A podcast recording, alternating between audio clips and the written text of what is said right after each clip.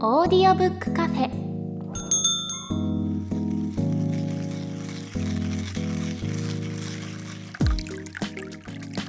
ここはオーディオブック好きが集まるカフェ。今日もカフェ常連でオーディオブックを長年使っている鳥居さんとエフタさんがお店にやってきたみたいです。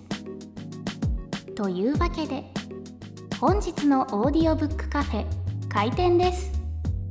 今回から3月いっぱいは新年度も間近ということでスタートをテーマにしたおすすめオーディオブックを紹介します。というわけで今回は鳥居さんおすすめ作品の紹介をお願いできますでしょうか？はい、えー今回のおすすめオーディオブックはですね僕が選んだんですが、えー山口周さんの「ビジネスの未来エコノミーにヒューマニティを取り戻す」という本になります。はいで出ました。カフェのオーナーさんから紹介文も預かってるので最初にそれを読ませてもらいますね。ビジネスはその歴史的使命をすでに終えているのではないか。これが本書の執筆のきっかけとなった筆者の疑問です。そしてうん。このような結論を導き出します。答えはイエス。ビジネスはその歴史的使命を終えつつある。資本主義の過去現在未来を冷静に分析し人間が人間らしく生きるために本当に必要とされるべきはどのような社会システムであるべきなのかを真剣に考え続け書き上げられた一冊です。ということで。はい。エフタさんもこの本はすでに読まれたんですよね、いやー山口周さんの本が好きでね、うん。えー結構いろいろ読んじゃってるんですよ。おおどんなだ本読ましたか、うんこれえっ、とねちょっと僕あんまりタイトル覚えてないんですけあどー。えっと鳥居さんちょっと言ってもらっていいですか、はい。どんな本があったっけ？えっ、と結構有名になったのは、えー世界のエリートはなぜ美意識を鍛えるのかだったりとか、はいはいはい。本書のこのビジネスの未来の一冊前になるのかな？ニュータイプの時代とか、はい。なんかそのあたりはうん。オーディオブックにもなってますし結構売れたんじゃないかなと思いますね。そうですね。哲学に関する本武器になる哲学でしたっけ、うん、うん。あれはとかは読みましたね。うん、うん、あとその辺はですねまだちょっとちらっとしか聞いてないので、うん。こう読み切ったとは言い切れないんですけれうん、ども、うん、でも結構やっぱりね山口さんのこの切り口というか説明の仕方というのが、まあ、扱うテーマはやっぱりちょっとこう美意識とか、うん。ビジネスの未来とか、うん。哲学とかね。うん。あの結構難しいテーマじゃないですか、うんうんでもねすごくわかりやすいんですよね。いやそうなんですよね。うん、だからなんかこの本もビジネス書っていう形で読むというよりかは僕はなんか思想書みたいな形として読んでほしいなと思ってて、なんか実際にあの思想家とか哲学者だったりとか社会学者とか結構いろんはない。過去の偉人たちの印象的な言葉も言及されてる本じゃないですか。うんうんうん。だからなんかそういった切り口から読める本だなと思ってて。とはいえこう決して難しいっていう本ではないと思うんですよね。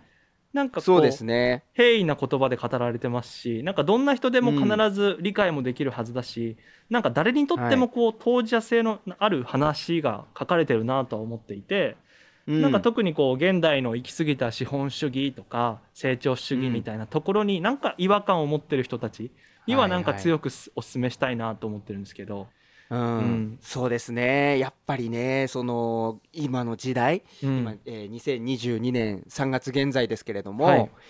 もうコロナがまあね相変わらずいつ収束するんだという状況プラス、うん。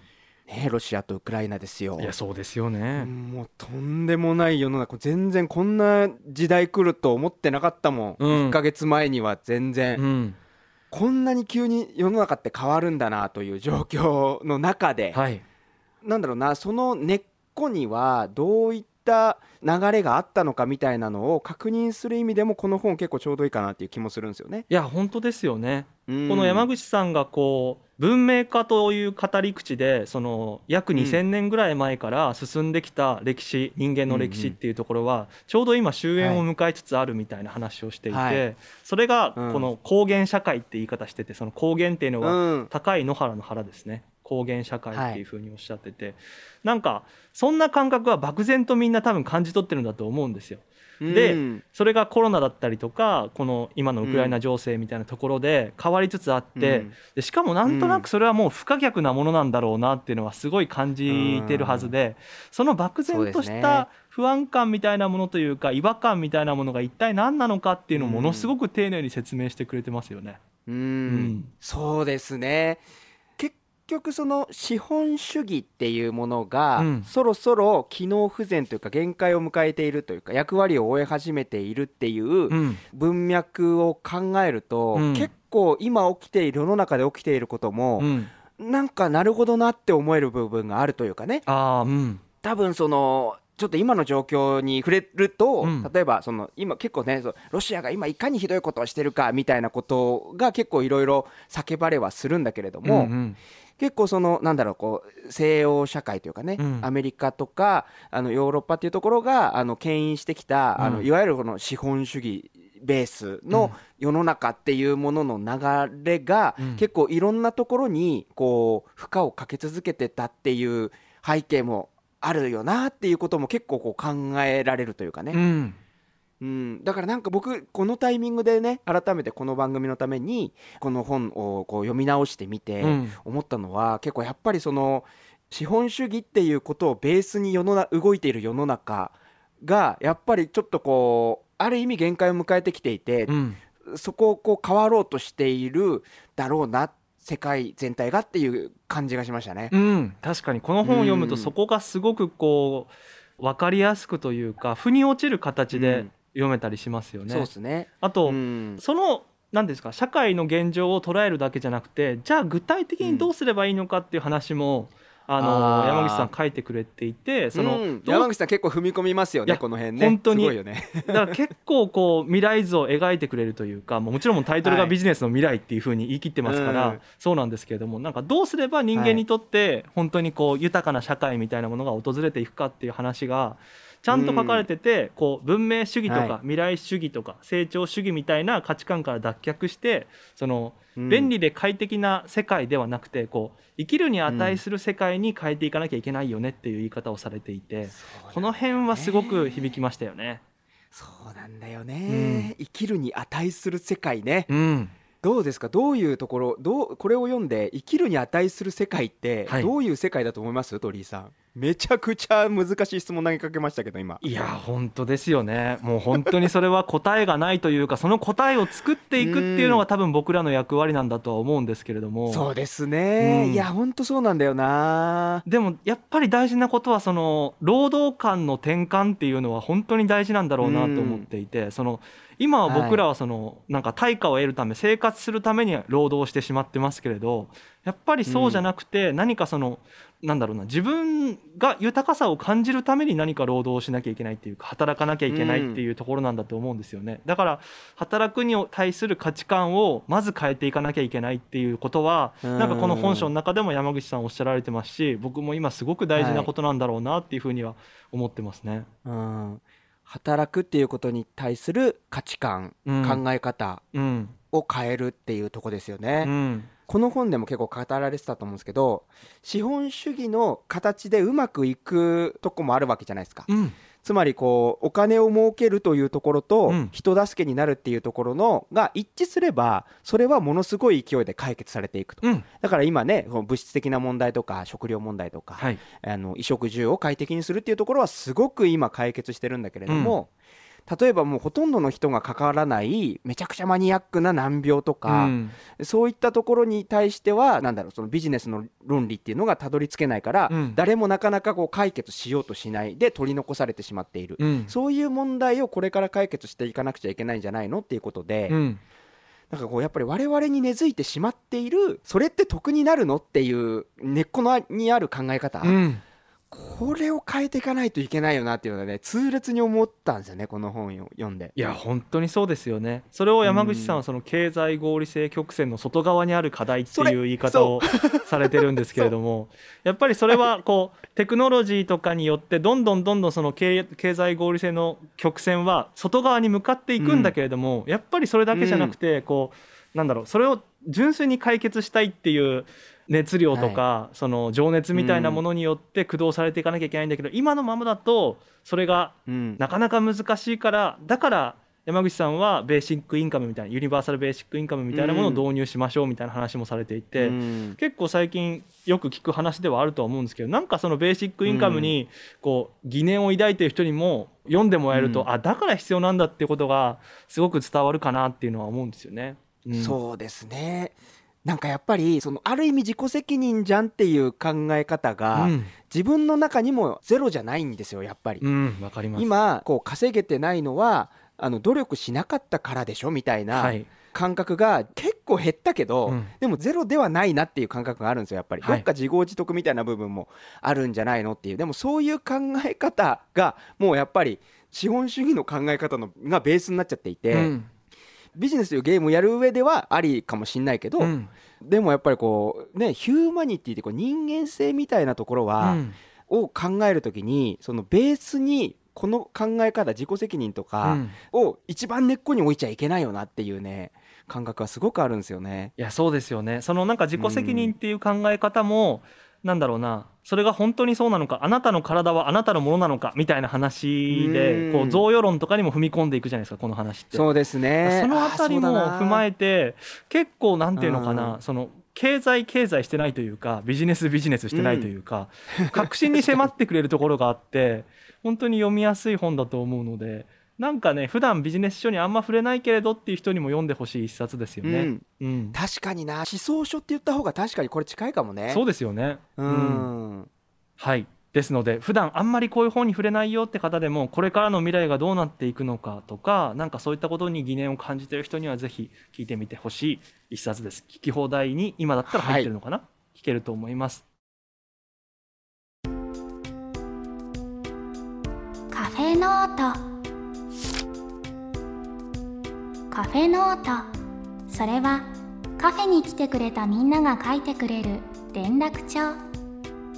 オーディオブックに関する質問疑問や他の人にもおすすめしたい一冊など思い思いのことが綴られています。お二人はカフェに来るたびにノートを読んではいろいろな話をしているんです。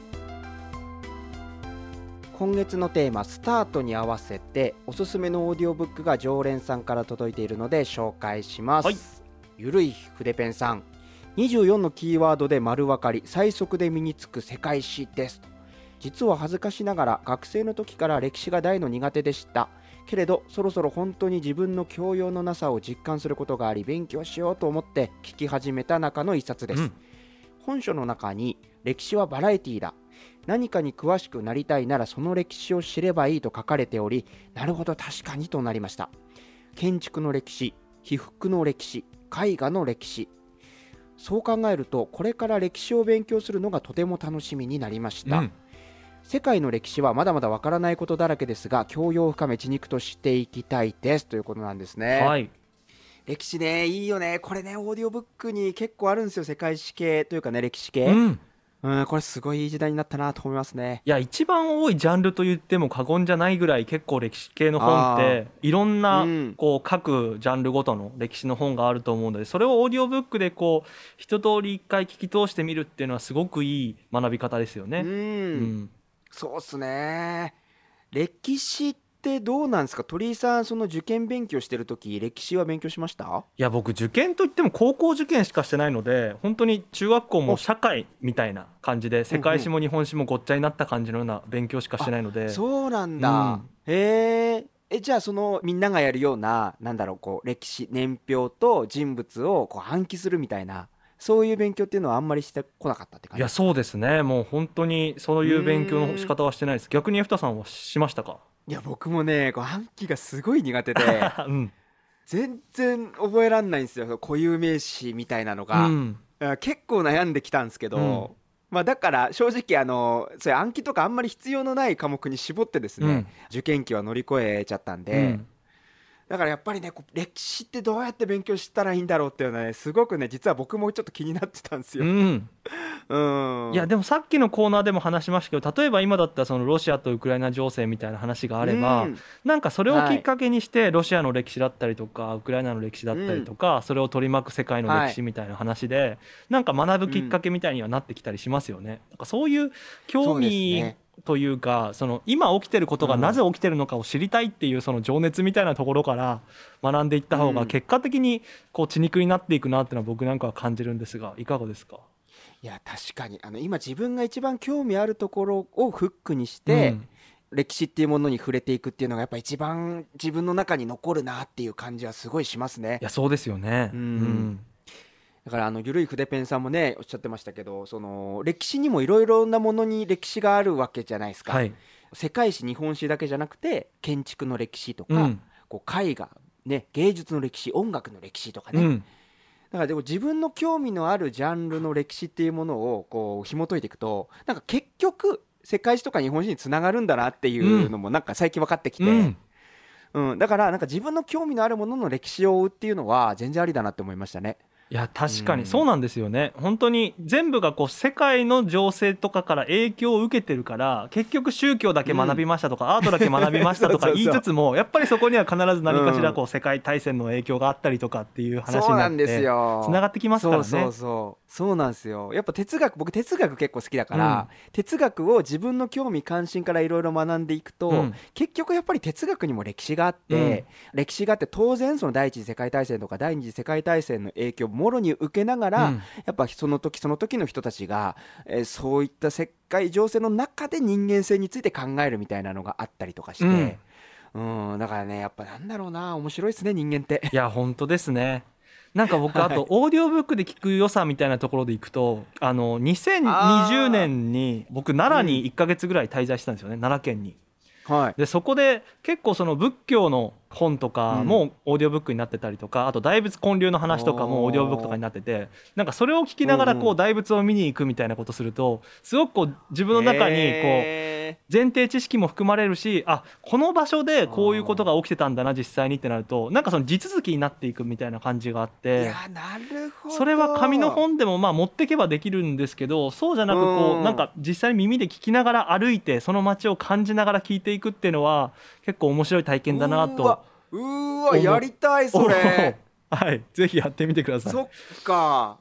いや確かに歴史旅行ってす基本的には歴史と深く紐づいてるじゃないですか、結局観光っていわゆるその歴史のある名所もあるでしょ、うん。だからその旅行しながらやっぱりこう歴史について学ぶっていうのは、はめちゃくちゃやっぱり実際に見ながらねああここで多くの人が戦ったんだなとか、守り抜いたんだなみたいなことを感じながらやっぱり歴史学べたら多分すごくこう染み込むと思うんですよね。うん。でもなんだろうやっぱこう二宮金次郎さんみたいにさ本を読みながらこう歩けないじゃないですか。はい歩けないです。やっぱり。うん。うん。ね、でも本も読みたいけどでもやっぱり観光したいじゃないですか、はい。旅行中は。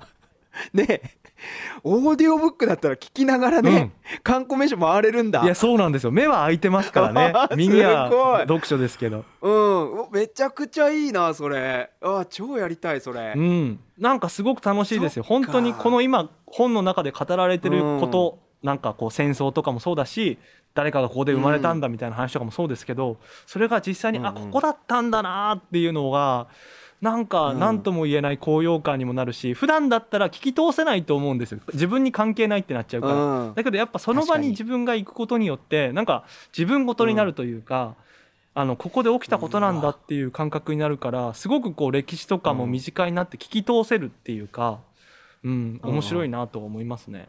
なるほどね。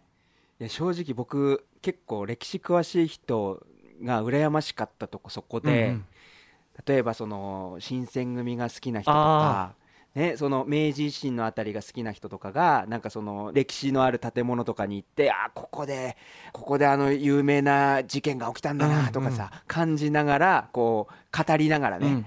名所を回るみたいな。うんずっとなんか佇んでる人とかいるわけですよ。有名な神社とか行くと、うんうん。でなんかこう思い出しながら見てんだろうな。でも俺全然知らないから分かんねえやみたいな。あこの建物綺麗とかうんうん。さなんかそればっかりだなっていうのがあったんですけど、そっかオーディオブック聞きながら 回ればそこが疑似体験できますね。いやそうななんんかですよ。やっぱ歴史が好きな人みたいな、うん。